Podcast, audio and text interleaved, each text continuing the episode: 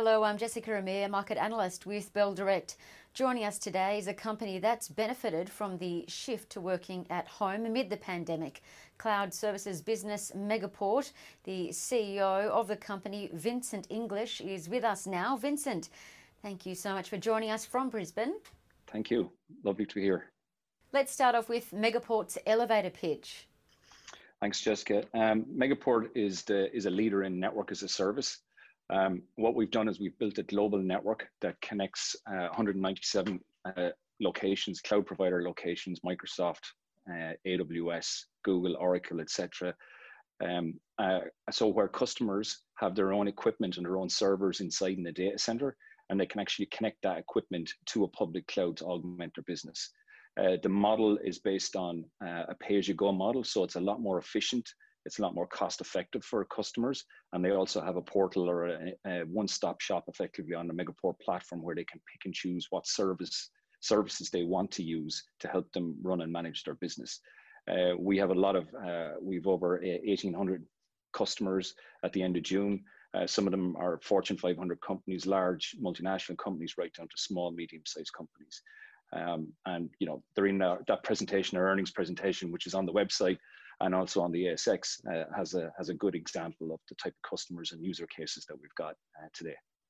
Your shares have done exceptionally well, outperforming the market, and have gained 46% year to date as at the time of recording this, and hit an all time high after handing down your financial year results, which showed a 66% jump in revenue and an increase in your cash position. What should investors take away from your results? Um, yeah, look, we had a we had a very successful year last year. Um, we report every quarter on our on our KPIs and on our on our revenue. So again, probably wasn't too much of a surprise in terms of the total revenue uh, for the market as a whole, um, which is good for investors and shareholders to keep pace of how how the business is tracking. Uh, but we did have two very successful capital raises during the year. Uh, where we end, closed up the end of the financial year with over 160 million cash in the bank. Um, we have a very resilient model post COVID 19 in the world that we're in today. We're again enabling customers uh, to speed up their connectivity and allowing their businesses to, to thrive in this environment. Uh, so that's been a key, uh, key driver. Uh, not all businesses and verticals are, as we all know today, are not all equal. So hospitality, unfortunately, and airlines, etc., we know are, are suffering as a result of COVID 19. But then a lot of businesses are working remotely, need connectivity for video.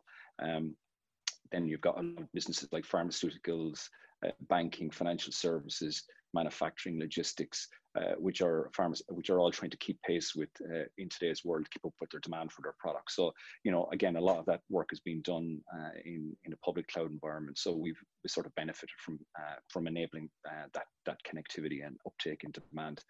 Um, so, you know, in terms of the overall results, you're right, 66% up in revenue. We had 94% growth in our North America business during the year.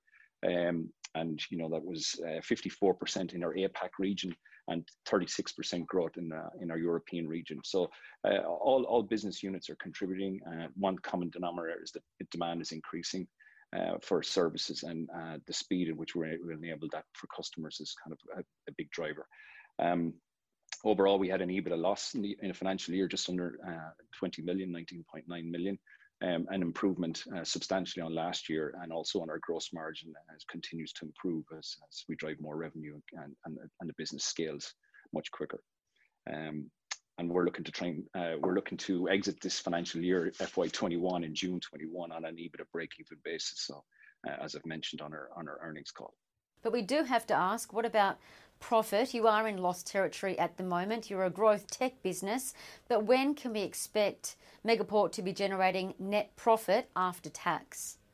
Um, yeah, uh, I suppose just to clarify, we're we're aiming to be on an exit run rate to be uh, EBITDA break even in June. Um, you're right, uh, we're very much focused on EBITDA. It's a, there's a very strong correlation between our EBITDA numbers and our cash break even position.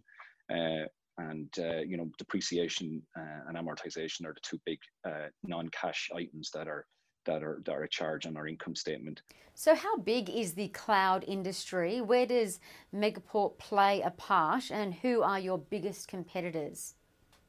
Well, there's a study, uh, uh we've been kind of quoting this one for a little bit. There's a Gartner uh, 2019 report on a study on the on the cloud uh, market overall. So, um, as of FY20, the industry's in around a 290, 280, 290 billion dollar uh, revenue company, uh, sorry, uh, market, and you know it's expected to grow up to 300 over 350 over the next two to three years, uh, um, and and that's companies like Microsoft, Google, uh, AWS, etc., Oracle, uh, right, including telcos, right, includes everything that's in that spend that, that would you know. So we're we're a subset of that. Now we're right now with our total revenue being 58 million at the end of June, and, and obviously continuing to grow we're a small subset at the moment, but we're an important um, an important contributor to that uh, in a very growing space. Like I said, last this year we grew by 66%.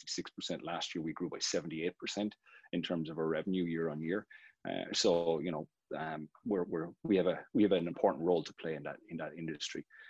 Um, yeah, and then look, you know, in terms of uh, competition, it's a little it's a little tricky that one. It's there's no real uh, direct like for like comparison um, in the space that we're in.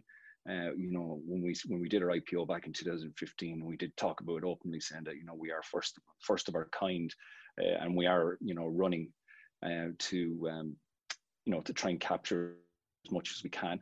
Uh, I suppose typically we're probably comparing ourselves a bit more like the telco model, or we're displacing maybe the public internet for connecting to the, the cloud, uh, which is you know is not great for latency and it's not great for security, etc. Particularly when you've got mission critical workloads that businesses want to use uh, public cloud for.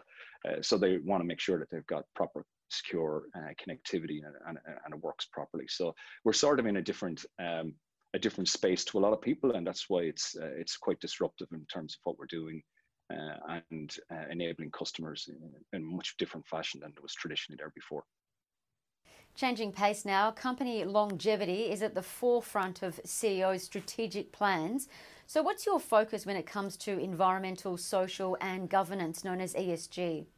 Yeah, look, it's it's it's at the forefront of our our business. Uh, it's all they're all very important aspects. Uh, starting with governance, that's really important for us. Uh, as a public company, we've grown uh, and in size. We've gone into the ASX 200 this year for the first time. Uh, so, as along with that, it brings on another set of uh, um, I suppose it brings on other things that we need to be more cognizant of in terms of on our governance and our, um, including bringing on more board directors, non-independent, non, uh, non-executive um, directors onto the board.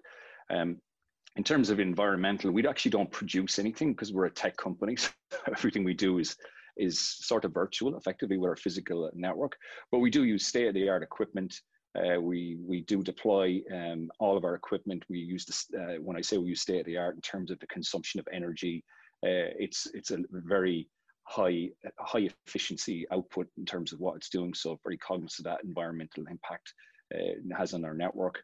Uh, we use we work with obviously some of the biggest suppliers and vendors and also partners in the world, including data centers, which is very top of mind for them in terms of power and consumption usage. Uh, and then from um, you know, from a, I, I suppose the other other aspects of there, we we feel like that, you know, as a company that's um, a modern company and a new company, company, it's easier to in, involve all of these aspects as you're part of your day to day day environment, and then it just becomes the norm, and it's the way the way of doing business. So that's you know we're very uh, we're very cognizant of it and, and our responsibilities in those areas. So this year you're welcome to the ASX 200, and with that, there's more of a focus on having a gender balance in leadership. What's Megaport doing in this regard? Well, I'm pleased to say we're doing. I'm delighted we're doing quite a lot, and and you know, 40% of our uh, we've 214 employees today across uh, across the network. 40% of our employees are female. Um, we've got on my exec team uh, our our head of people and culture uh, Melanie, uh, and then Anna, who's our head of general counsel um, for and, heading up our legal, uh, two very key important members of the team. Uh, and I said that the board as well, with those new new directors coming on board, we have uh, we're, we're planning on making sure that we have a higher, greater diversity um, on, on the board level, which we've outlined in our annual report, along with all our policies relating to those and how they how it all comes together in our plans for the future. Vincent English, Megaport CEO, thank you so much for your time. Thank you, Jessica. And thank you for watching. For more information about Megaport, head to Bell Direct's website.